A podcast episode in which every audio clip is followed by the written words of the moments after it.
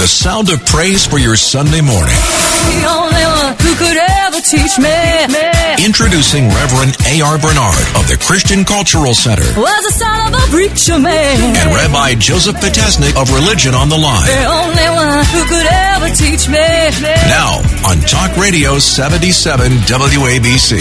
Here's the Rev and the Rabbi, where faith matters. Good morning. I'm Rabbi Joseph Tasnik. And I'm Reverend A.R. Bernard. Well, you said Joseph differently today. What's what's what's the story? You know, I want to make sure that you know you know I have different identities and trying to keep you off guard. And, I and if any creditors are listening, I was trying not to say anything. Okay, I'm trying to keep you protect your I cover see. there, Rabbi. Yeah, yeah. you know, Albert Einstein said years ago. He says there are two things I believe are infinite. One is the universe. The other is ignorance. He says I'm not too sure about the universe. I got to tell you something. Uh, the more we talk about the vaccine and the refusal of some people to take it, I am really concerned about the ignorance level. I just don't understand why people would oppose saving their own lives as well as other lives. I don't understand a religious exemption. I, well, you know, I, I, w- there are two types of ignorance that we they're at play here. There is there is culturally induced ignorance, and that's where there are so many ideas, voices, uh, information that inundate people, and they don't know what to choose. They don't know who to believe. One group says, you know, it's a conspiracy. Sure, sure. It's the mark of the beast. Another group says, no, it's science. You know, and and we we have to work through that culturally induced ignorance. But then there's willful ignorance where people just choose to be ignorant, and that's a problem. Well, when you see, you know, what's going on in states where people are not taking the vaccines, what more empirical evidence do you need? When you see people who uh, are rushing to hospitals, uh, getting on ventilators, some not making it, what more do you need? What does it take to convince you? You know, uh, are you going to be convinced by all of the, you know, the Google searches, some of which and many of which uh, are false? Or are you going to believe what science? Now, science does change; it does evolve, but that's a good thing. You know, it, That- it- it- yeah, that's a power of fear, Rabbi. You know, there's some believers, I, I'm sure you have it in the Jewish community as well, uh, who don't understand the relationship between science and faith, that they're not opposed to each other, that God created all of this. And he invites us to learn and grow uh, how to use these things. Uh, you know, so I, I, I was talking to one uh, uh, reverend friend of mine, and he said, "You know, remember when Moses had to lift up the serpent in the wilderness on the staff?" And people had to look at it in order to be healed. And there were some people who refused to look at it. yeah. But but when you see people around you dying, what more does it take to convince you? That that's that's what I find so shocking here. Uh, you and I were participants with Cardinal Dolan in a press conference with the mayor, talking about you know uh, faith, science, the importance of you know sacred, also meaning safe, providing vaccines for people. Uh, Yeah. I've I've never I've never heard an argument that would change my thinking on this, and and frankly, my belief in my faith has strengthened uh, my opinion in the importance of a vaccine. Absolutely. And, you know, uh, all of our faith traditions teach us about the solidarity of the human family, which makes us our brother's keeper uh, under all circumstances. I, I mentioned it at the press conference. You know, and solidarity is, is about people working together towards the common good, especially when we're talking about the collective health of society, You know, community. As you're talking, I think of that famous verse. You know, I give you life and death. Choose life, Ah, and you yeah. think to yourself, why does God have to say choose life? Right? Yeah. That should be an automatic. And yet, when you look at what goes on today, there are people who don't, you know, choose life uh, freely. They got to be, you got to be coerced to do it. Uh, and Yeah. uh, you know, I just think it, it is so, it's so damn destructive. how how does your faith tradition explain that? How does it explain, you know, this idea that we tend to even when we are, um, what's the word, you know, cautioned about self-destructive behavior, we, we, we still engage in it. You know, why are there laws to tell us to slow down on the highway? Don't drink too much. Don't take drugs. How does your faith tradition respond to, to that aspect of you know, human when, nature? when you look at the story of creation, it says that the uh, man or humans are born with potential. Some fulfill, some don't. Uh, it doesn't say they're born as sinners. It doesn't say they're born as evil. They're a question mark. And I think there are some people who have this notion that somehow it's not going to impact them. It's someone else, but not them. They're invincible. I walk by a hospital and I see someone smoking in front of the hospital. And I think to myself, really? What does it take to convince you? So I, I just think there is, it, it's almost a, it's a human weakness.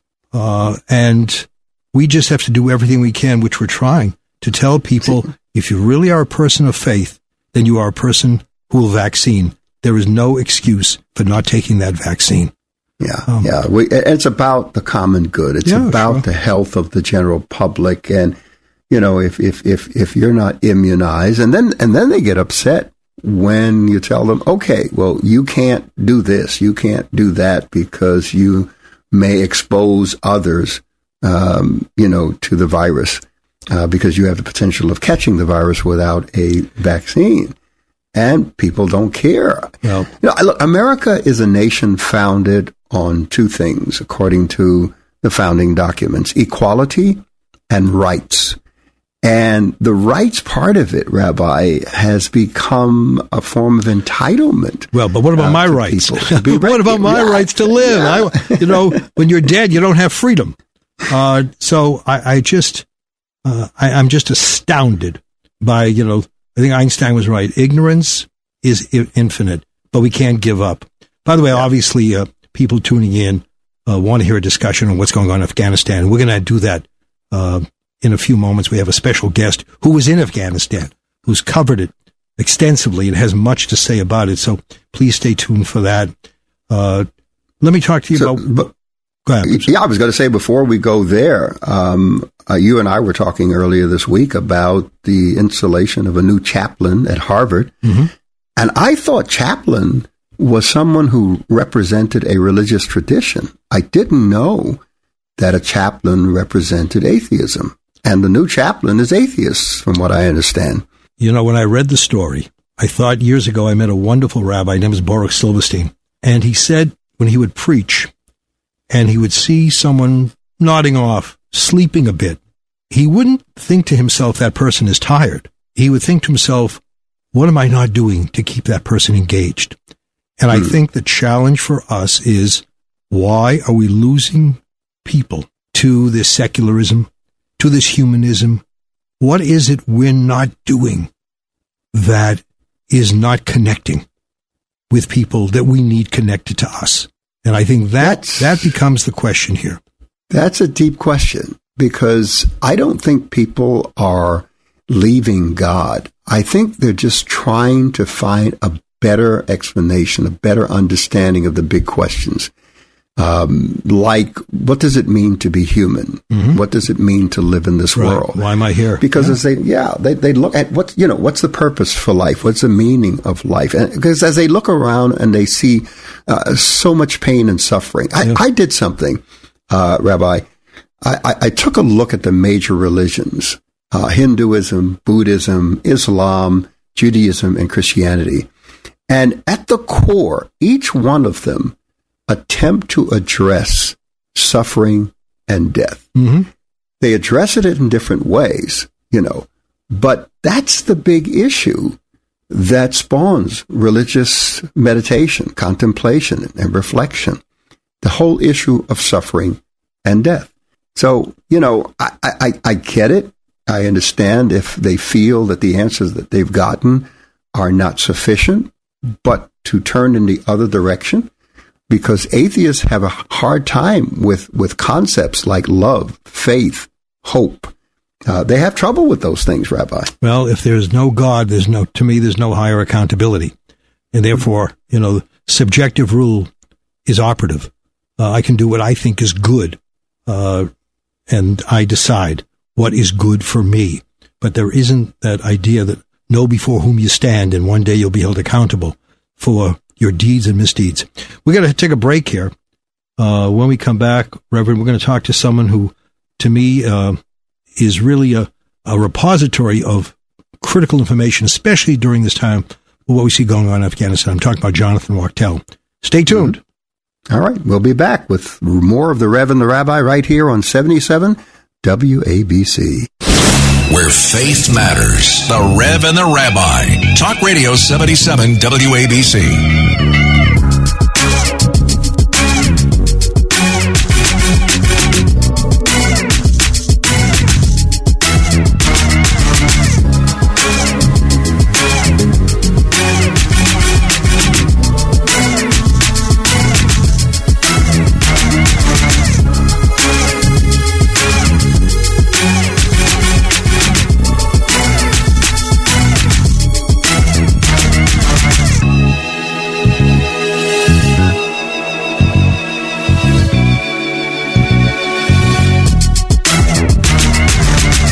Welcome back. I'm Rabbi Joseph Potasnik. And I'm Reverend A.R. Bernard. Reverend, we are honored today to have someone who was with us before, but brings such a wealth of information at this critical time. I'm talking about Jonathan Wachtel, who is a global affairs analyst, a journalist. Uh, he was special policy advisor to Ambassador Kelly Craft, director of communications under Nikki Haley. Uh, he was in Afghanistan uh, covering uh, the 9 11 period. And uh, Jonathan, thanks so much. Jonathan, let me begin with this basic question. Obviously, we're watching a devastating debacle uh, in Afghanistan. And everybody's saying, you know, this is losing. My question to you is, what would winning look like? How, how, what would a victory look like? Is that at all possible? Well, arguably, a victory was actually taking shape in a painful, slow process. But over the course of 20 years, we had made remarkable gains in terms of uh, stabilizing uh, portions of the country, in terms of giving women an opportunity to actually uh, be a part of their society uh, in terms of uh, putting an end to the combat portion, the heavy combat portion of our activity in Afghanistan. We hadn't seen a casualty in, in a long time, and unfortunately now we're seeing casualties because of these attacks. Uh, so we, you know, it, it, was not a sweeping success, but it was somewhat stable uh, compared to the horror show that was taking place just before 9/11, when when you had Al Qaeda running around and plotting to destroy us, then 9 11, and then our, our combat uh, in the country trying to oust the Taliban control and, and rout out uh, Al Qaeda elements as best we could. So, I, you know, arguably we were in a much better place than we had been in a couple of decades. So, uh, if that's the case, and we saw what was happening and other presidents saw what was happening, why did we wait so long to take allies, those who stood with us, why didn't we take them out earlier if this was going to be the ultimate exit? That is the million dollar question. Actually, that's the multi billion dollar question because uh, that, that's the monetary uh, loss that we're facing in terms of our weaponry that's been seized by the Taliban uh, that was left uh, in, essentially for them to just grab and, and, and enjoy. Um, and uh, it's it's a it's a major question overall. Why was this not more methodically uh, worked out? And even when we had telltale signs that things were going terribly bad, uh, why didn't we put in place some contingencies that should have been devised to figure out how to navigate through what were going to be extremely challenging moments?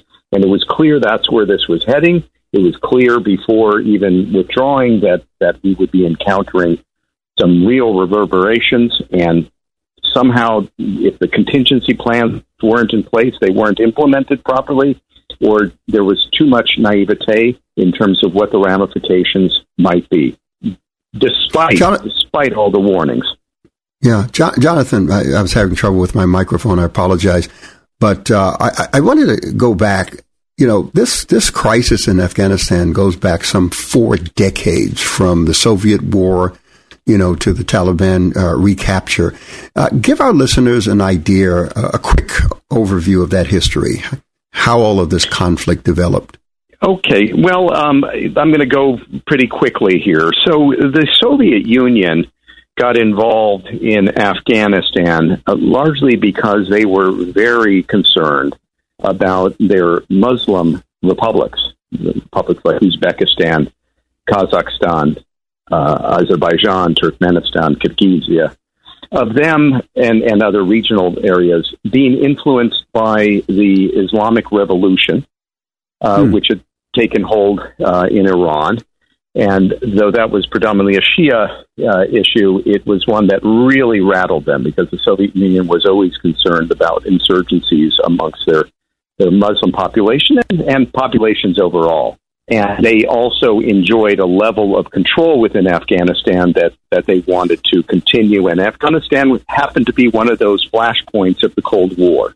So they felt very strongly about the need to be in Afghanistan. They essentially fought against the um, what was called at the time the Mujahideen, uh, mm-hmm. and Osama bin Laden and other like-minded um, Islamists, uh, jihadists, tried to oust the Soviet Union and ultimately succeeded. And the irony of all this is that under the Carter administration, uh, uh there there was a lot of money being poured in because this was a view of Brzezinski, uh, the uh, his key advisor at the time, to try to bring down the Soviet Union as best we could. Uh, he was of Polish descent and understandably very opposed to all things Soviet because Poland had been held under Soviet rule. Uh, and uh, we essentially supported the Mujahideen in ousting the Soviet Union. And then, as a result of all this weaponry and training and uh, energy behind the Mujahideen movement, you ended up with a situation in which the Islamists took over and the Taliban took over, and they invited Al Qaeda uh, into their midst and, and gave a safe haven to some of the worst terrorists on the face of the earth. And then we saw 9 11 hit us and hit us full force, and we had no choice after a few incidents of trying to uh, put an end to Al Qaeda activity uh, to go in in force. And at the time, I was a young journalist and really excited uh, that we were finally going to do something uh, to take on the bad guys who had hit us so hard on 9/11, and I, I actually witnessed the, the attack. So you know, it was it was personal for me. And we ended up going in there with our special forces and, and allies supporting us, and and got rid of the Taliban, and and uh, definitely shut down the open and free ability of Al Qaeda to uh, hurt us uh, in in uh, formidable ways. Uh, and um, and then the rest is the last 20 years of trying to create a more normal, viable Afghan society and keep the Taliban at bay and ensure that the country would, would pay, play a constructive role uh, amongst nations and amongst peoples. And uh, now we find ourselves in this uh, major predicament. Speaking with Jonathan Wachtel, global analyst. Uh, Jonathan, given the Soviet defeat, what's in it for them now uh, beyond America you lost and we're here? Uh, I, you mean in terms of the Taliban? What's in it for Soviet Union now getting engaged with the Taliban? The Russians have always uh, looked upon Afghanistan as as their backyard. It abuts up to several areas that used to be part of the Soviet Union. I mentioned a few of those countries. I didn't add in Tajikistan and maybe I've left someone out. Um, but it it still remains a backyard issue for them. They want to always have sway in that area because they see Afghanistan as a hotspot that can then erode their uh, geopolitical ambitions. Mm-hmm. So having a hand on the way things move in Afghanistan is extremely important. And they have maintained a, a relationship with the Taliban out of the pragmatic need to do so, but also out of a geopolitical necessity. Because right. as long as that was going on, it was a way to ensure that there would be pressure put on the United States and our agenda uh, and geopolitical ambitions would be kept in check. So uh, it's it's got an element of duplicitousness. It's got an element of uh, odd bedfellows. It's got an element of uh, kind of a a, a scary uh, aspect of this because there's an amoral aspect to it. But at the end Mm-hmm. of the day, it is very much geopolitic- geopolitically motivated. So, uh, so uh, you know, some compared it to Vietnam and the last 20 years. Uh, uh, what happens now? We, we, we pull out, and we could talk about the fact that, you know, we may have uh, approached this uh, in, in an incorrect way, especially pulling out the troops before we get the citizens out. Uh, but what happens now? Do we leave a vacuum that will be quickly filled and it takes us in back into a cycle that we've been through with this part of uh, the world over the last 40 years? You know, we're gonna. I. It's hard to predict exactly, but the best prediction of future behavior or future situation is to look at history, and history tells us that without um, positive influence uh, from from nations, Afghanistan essentially falls under the sway of the worst possible elements, and that's what we're going to see. That's the the violence uh, we we've seen as of late, and and sadly, it's it's a sign of what is going to come over the course of the next weeks, months, and years. And unfortunately, we're going to end up in a situation that is probably not dissimilar to what we're seeing in some other failed countries around the world, such as Yemen or Libya, in which you have this festering uh, terrorism, uh, terrorist groups vying for control, uh, the Taliban, in this case, oppressing uh, women and uh, free thinking and what we all enjoy in the Western world, it, it's it's going to uh, diminish increasingly as time goes on, and and the the frightening prospect is that we could very well see uh, a resurgence of terrorism outside of Afghanistan's borders, uh, because the, the basic truth is there's going to be a safe haven for some of the most nefarious types out there and those guys then will travel across the porous borders of is- of uh, um, Pakistan and other areas and make their way into um, capitals of of major countries, Western countries, and sadly, sadly, we could face um, uh, another wave of of terrorism. The, the good news in all this, if there is such a thing, is that at least we've diminished the capabilities of Al Qaeda. We've diminished the capabilities of ISIS uh, on such a, a, grand geopolitical level for them. Uh, but you know they, they can regroup and, and they indeed will have a, a, a, at least a place to be able to not have to deal with constant monitoring monitoring of, of the United States. Reverend A.R. Bernard, Rabbi Joseph Potasnik, where faith matters. The Rev and the Rabbi. Talk Radio 77 WABC and the all new WABCRadio.com.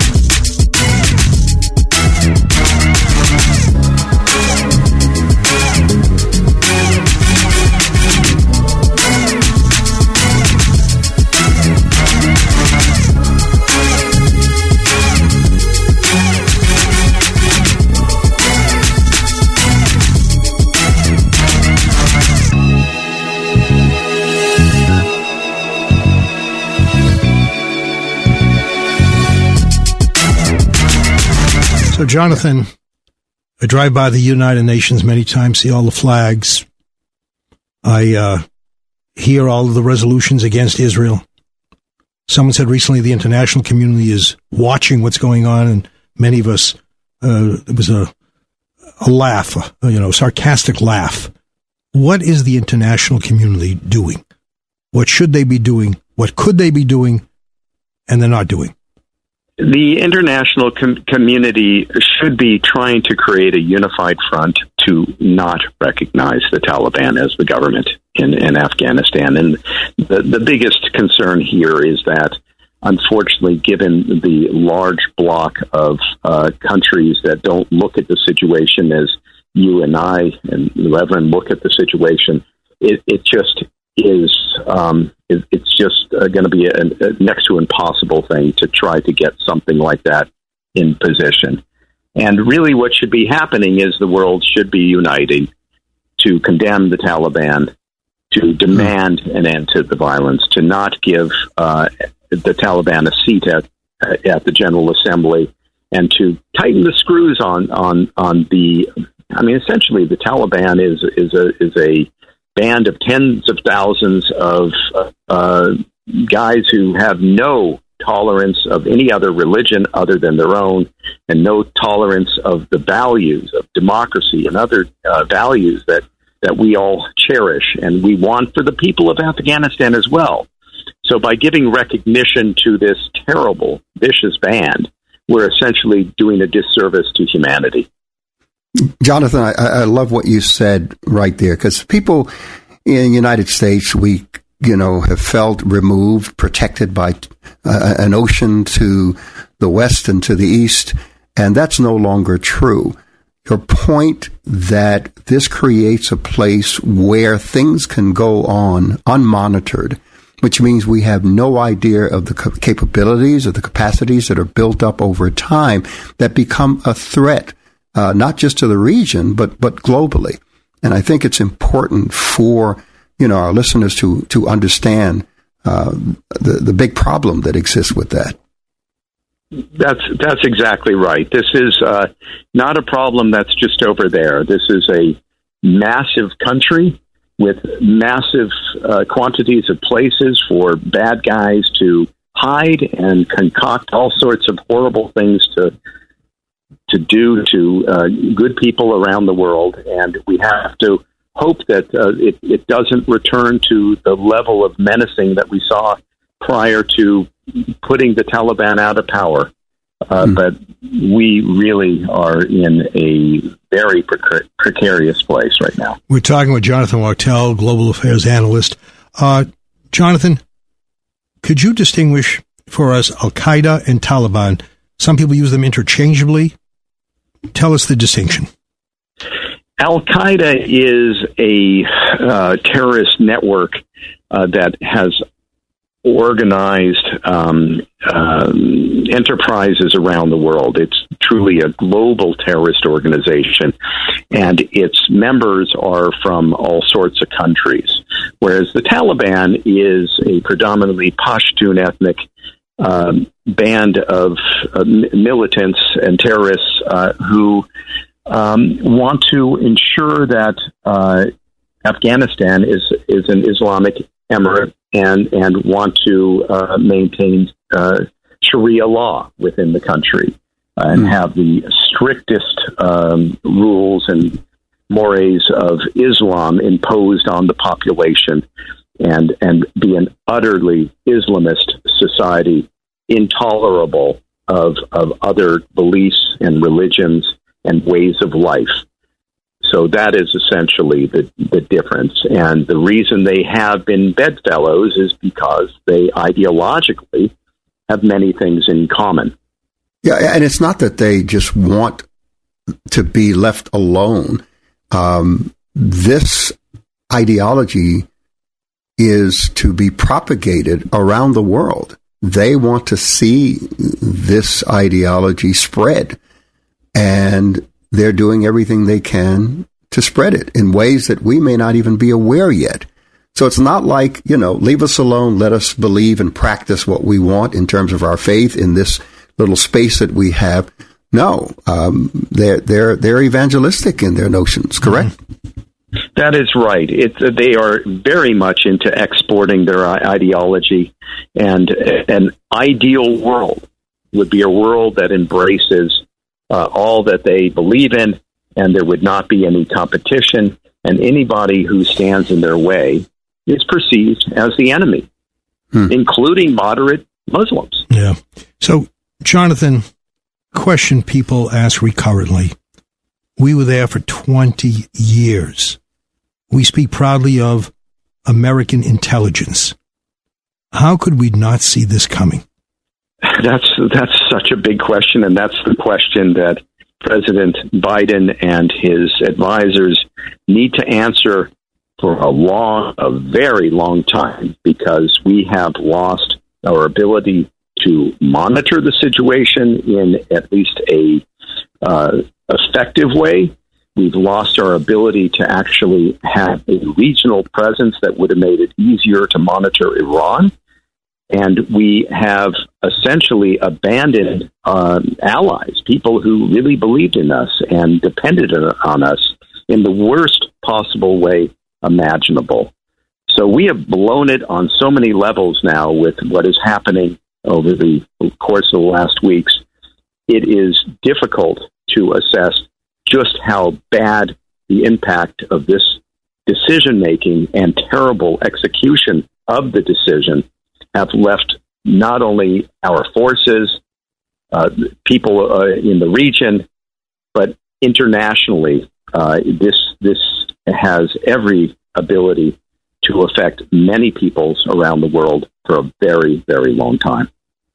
Uh, Jonathan, how do we respond to the promises? There was a press conference on the 17th of August, and, you know, the Taliban spokesman promised inclusive government security for aid agencies that are coming in uh, and the embassies, women's rights uh, to work and go to school uh, within their interpretation of Sharia law. How, how much confidence do we put in statements like that, promises like that? So I uh, spoke the other day with an Afghan journalist friend of mine, and she was systematically burning any record that she had of actually working as a working journalist and uh, doing anything other than being uh, a normal woman uh, trying to live her life. To hear that story tells you everything you need to know about the nature of the Taliban.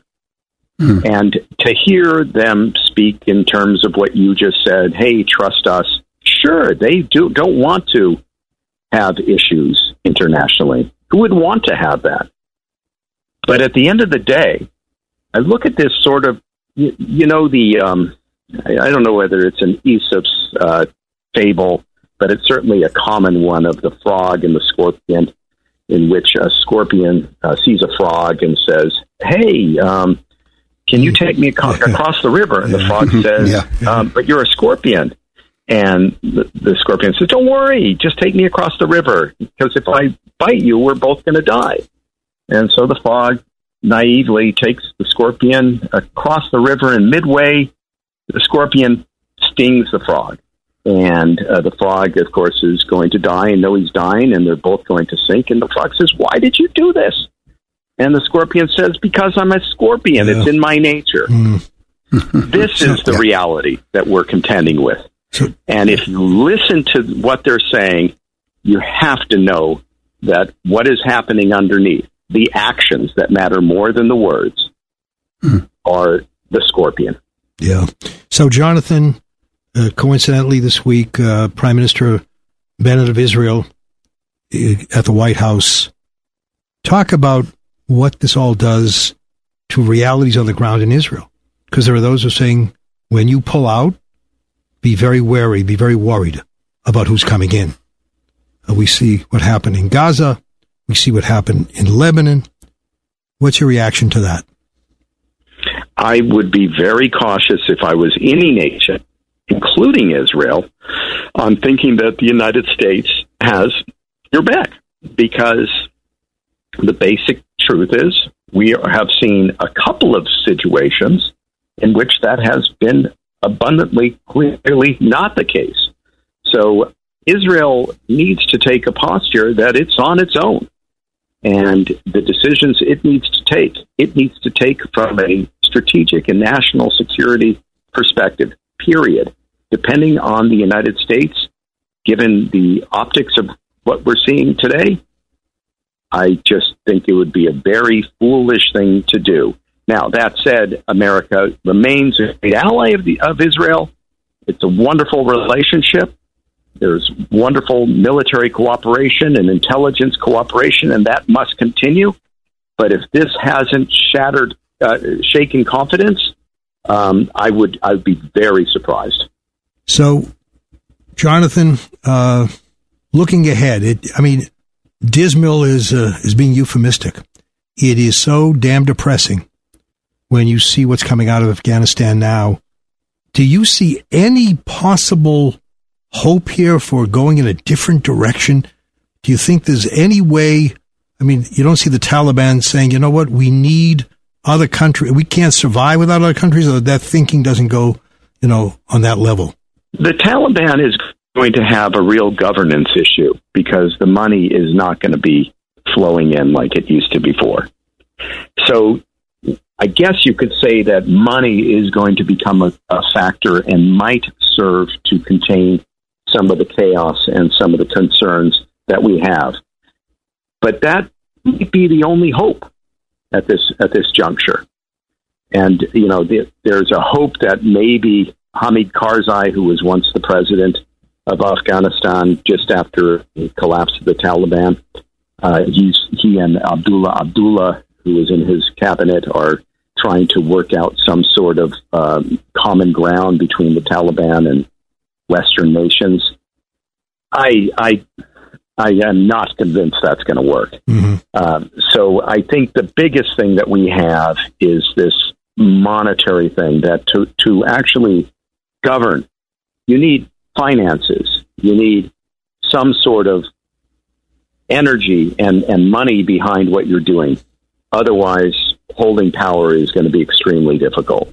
You know, yeah, you know, I, I, I, again, you, you mentioned looking back at history, looking at the trends, we can somewhat predict the way things are going to turn out. And it, it, it, it doesn't look good. I, I, I'm not hopeful.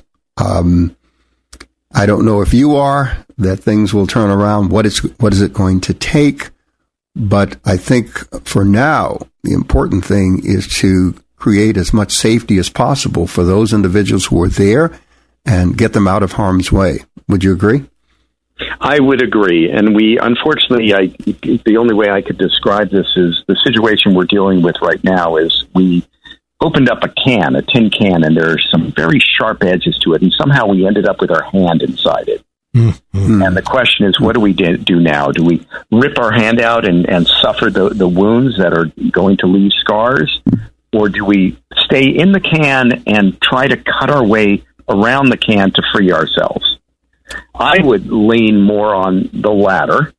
Um, right now, we're on a trajectory to do the former, and that's what we've been doing and uh, we're just going to have to see where this plays out. Um, as as dreadful a situation as it is, and I want to add one other thing because it doesn't just end, end with this geopolitical brinksmanship and uh, terrorists and all that. It's also who is going to control the mineral wealth because Afghanistan is loaded with all sorts of resources. Who's going to step in and, and control that? You know, this this has a whole bunch of ramifications mm. that go beyond just terrorism and and trying to uh, bring a sense of democracy and a country among nations. It has to do with resources and, and geopolitics on on all sorts of levels. You know, Jonathan, some time ago I met uh, and Ambassador Nikki Haley, and I mentioned you, and she turned to me and said, "I love Jonathan Wachtel." Uh, I can understand that sentiment. Uh, well, thank you very much, Rabbi. I really appreciate it. Well, someone said better to discuss something without resolving it than to resolve without discussing. That's why I think these discussions are so, so critical to understand the depth of the issue and hopefully try to see a way where, you know, maybe there'll be a, a better path, but at least understand the situation we're in now. Reverend, yeah. he's very, very special to us. And uh, uh, yeah, I, you know, I love um, how clear and articulate he is in explaining the situations because there people have questions. They yeah. want to know how does this affect me. You know, it's it always comes back to that, uh, and we can't feel we can't have this false sense of safety as though we're removed from these things because they're happening on you know some faraway part of the world. Yeah, we've, well, we've seen that. We are now the global village. Yeah, we've seen that 9-11. What happens elsewhere yeah. can happen here. All right, Jonathan Wachtel, thank you so much. Look forward to seeing you. Gentlemen, you. thank you. Thank you so much for uh, helping to educate your listeners, and, and may we all find the right way out of this morass. Okay. Yeah, please. Thank you, Jonathan, for being right. with us. We'll be back with the concluding part of the Rev and the Rabbi. WABC. Reverend A.R. Bernard, Rabbi Joseph Potasnik, where faith matters. The Rev and the Rabbi. Talk Radio 77 WABC and the all new WABCRadio.com.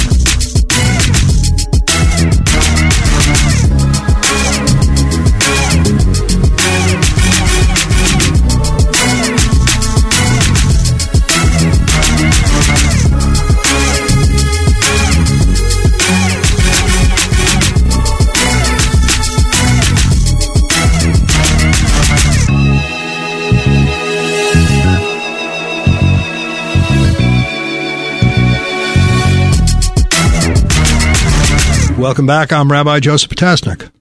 And I'm Reverend A.R. Bernard. Great conversation, uh, Rabbi. Jonathan's spot on in his ability to clearly articulate the issues and cut to the chase and and to explain it in layman's terms so that our audience, our listening audience, could really grasp it. Because some of this shoots over the head of, of, of you know, the everyday uh, uh, American citizen. I'm glad you used the word conversation because one thing that's lacking in our society today is the ability to converse, communicate, cooperate, mm-hmm. all the C's.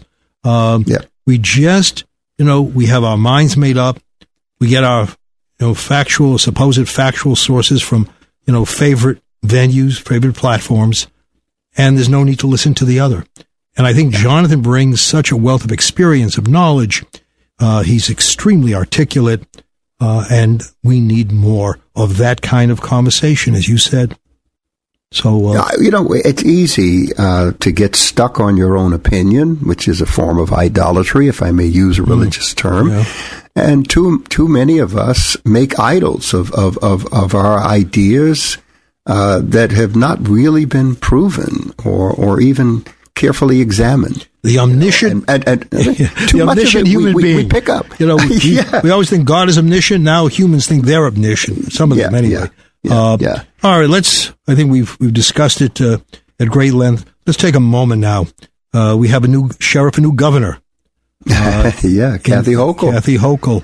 Uh, you and I have known her for some time, and look, mm-hmm. I know we're going to get partisan, you know, in the ongoing months, but right now, this is another chapter where people need to listen and learn from one another.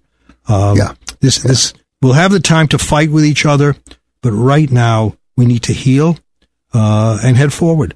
So I, yeah, I think she I think has, so she has the, you know, those ingredients. She's a great listener. Uh, she really comes into a room and she wants to know your concerns. She doesn't seek to impose her concerns on you. Uh, and I like that. And, and she's a person of faith, you know. Mm-hmm. Um, that evening, I text her to tell her, look, I'm praying for you, you know, as you navigate all of this. Uh, she called me right back and she said, you know, Reverend, you text me at a time that I too was praying and just yeah. asking for God's guidance and his wisdom, uh, on how to take on this challenge, you know, and, and she's not looking to, you know, convert anyone, but to bring, the values and concepts that her faith tradition gives her about the common good and the life and dignity of the human person. And that's important. That's yeah. what we need. Yeah, she called me, but I couldn't take the call. Uh, I, was, I, was, on the phone with the UN Secretary General. I just of, I couldn't get off talking about the situation. uh, you know, I, I think back. My dad, who was in retail, uh, at a supermarket, and near the scale, he always had the Bible, the Book of Proverbs, open. You know, on equal scales are unacceptable. One of the passages, I think, in chapter 21, verse 3. But the idea of your faith being very visible in the public mm-hmm. place. And, mm-hmm. you know, Kathy Hochul, from what I know of her and her family, she's comfortable talking about her faith. She doesn't hide it. She doesn't camouflage it. She's a person of faith. And I'm comfortable with people who are comfortable with themselves in that, in the faith environment. And, and, and, Rabbi, know how to translate it into the context of the marketplace mm-hmm. and uh, social issues and politics because some don't know how to translate it. They don't know how to apply their faith, uh, take it out of a religious context and show how it works in a social context because the principles uh, are transcendent. They're universal and they're about the life and dignity of the human person and the common good. You know, the prophet said years ago, a person must live by his or her faith. It's not enough to just be knowledgeable. You got to go beyond that. You got to live by it. And by living by it, you also help others live with their faiths. And I think uh, one of the things we have shown in America, one of the proud achievements, is that you and I can be in the same room, the same arena, the same table with our different Bibles, and yet have total respect and reverence for one another and the traditions. Absolutely. Hey, I'm going to give you a verse. Let's see if you know it. Do justice, love mercy, walk humbly with your God. Micah. Or as you as you Christians say, Micah. Micah, yeah, yeah we, Micah. Micah. yeah, yeah, yeah. That's the essence. That takes the major you know, directives of religion, encapsulates them into a few words. So uh, Yep, if all of will, if we'll follow that, uh, we'll certainly find ourselves in a better place. Great conversation today, Rev, as always. As always, good to be with you, Rabbi, to have these kind of conversations, bring guests who enlighten, inspire, illuminate, and, uh, you know, really communicate what this program is about. It's about conversation, civil conversation, being informed and inspired and enlightened. Well, I'm Yeah. proud to be with you in this program, and we thank WABC for making it all possible. Next week, Absolutely. We'll be back with more of the Rev and the Rabbi.